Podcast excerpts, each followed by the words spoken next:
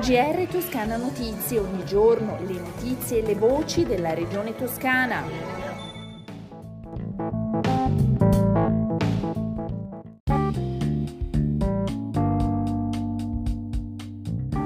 Gentili ascoltatrici e ascoltatori, bentornati all'ascolto del GR di Toscana Notizie.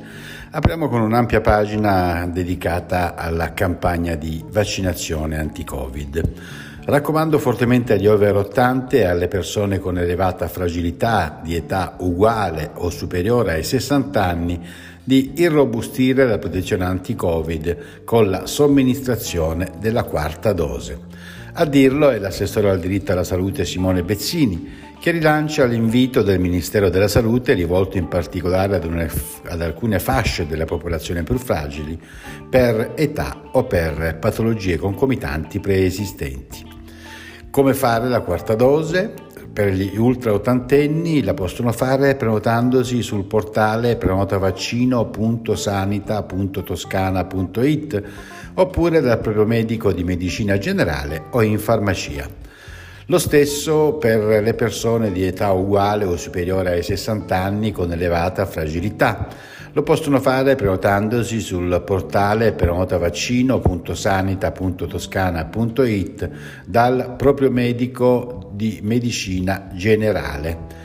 Quando fare la quarta dose? Si effettua quattro mesi dopo la terza dose e sono esclusi coloro che hanno contratto l'infezione da SARS-CoV-2 dopo la terza dose.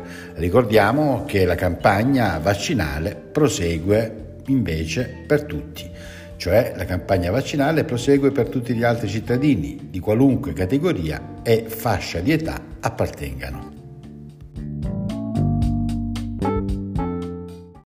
Per quanto riguarda i nuovi casi di coronavirus, nelle ultime 24 ore in Toscana sono stati 2.357, 46 anni l'età media, 9 i decessi. Le persone ricoverate in tutta la regione nei posti letto dedicati a pazienti Covid sono complessivamente 507, ben 17 in meno rispetto a ieri, 16 in terapia intensiva, anche in questo caso 4 in meno rispetto a ieri. E anche la regione toscana partecipa alla giornata della fibromialgia che si celebra in tutto il mondo il 12 maggio.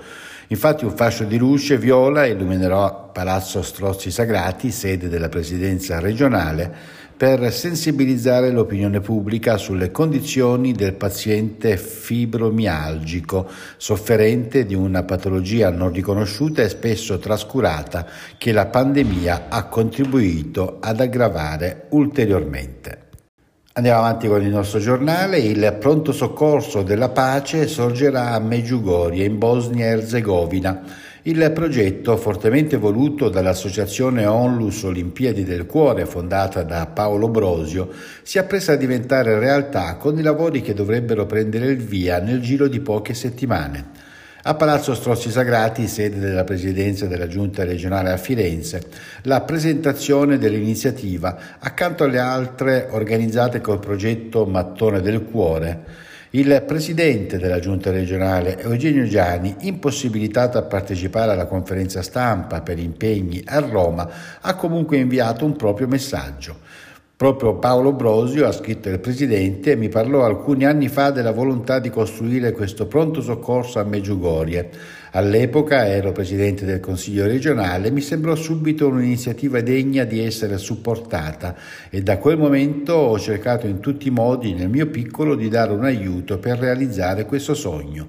Un sogno che a distanza di alcuni anni adesso sembra possa diventare realtà grazie anche alla generosità di tantissime persone che hanno contribuito con le loro donazioni.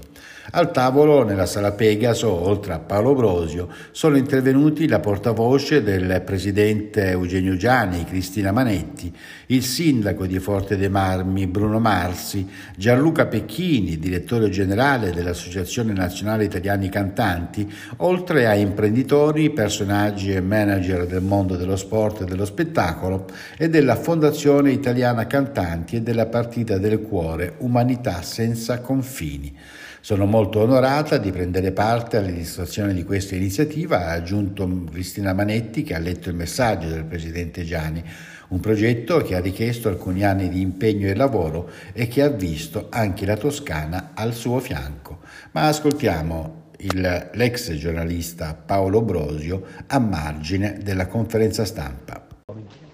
A, a, Mostar c'è un policlinico molto importante che è stato fatto da tutte le etnie e tutte le regioni, ma sugli altipiani con 90.000 residenti fra musulmani bosniaci, serbi ortodossi, cattolici croati e, e, e scusate, eh, ortodossi eh, cristiani serbi di etnia serba e cattolici croati non c'è un pronto soccorso di emergenza. Bisogna andare a Mostar su una strada terrificante che scende sul fiume Neretva con delle curve a gomito dove se c'è un camion o un tir o, o un pullman, eh, se c'è un infartuato o un malato grave è un disastro.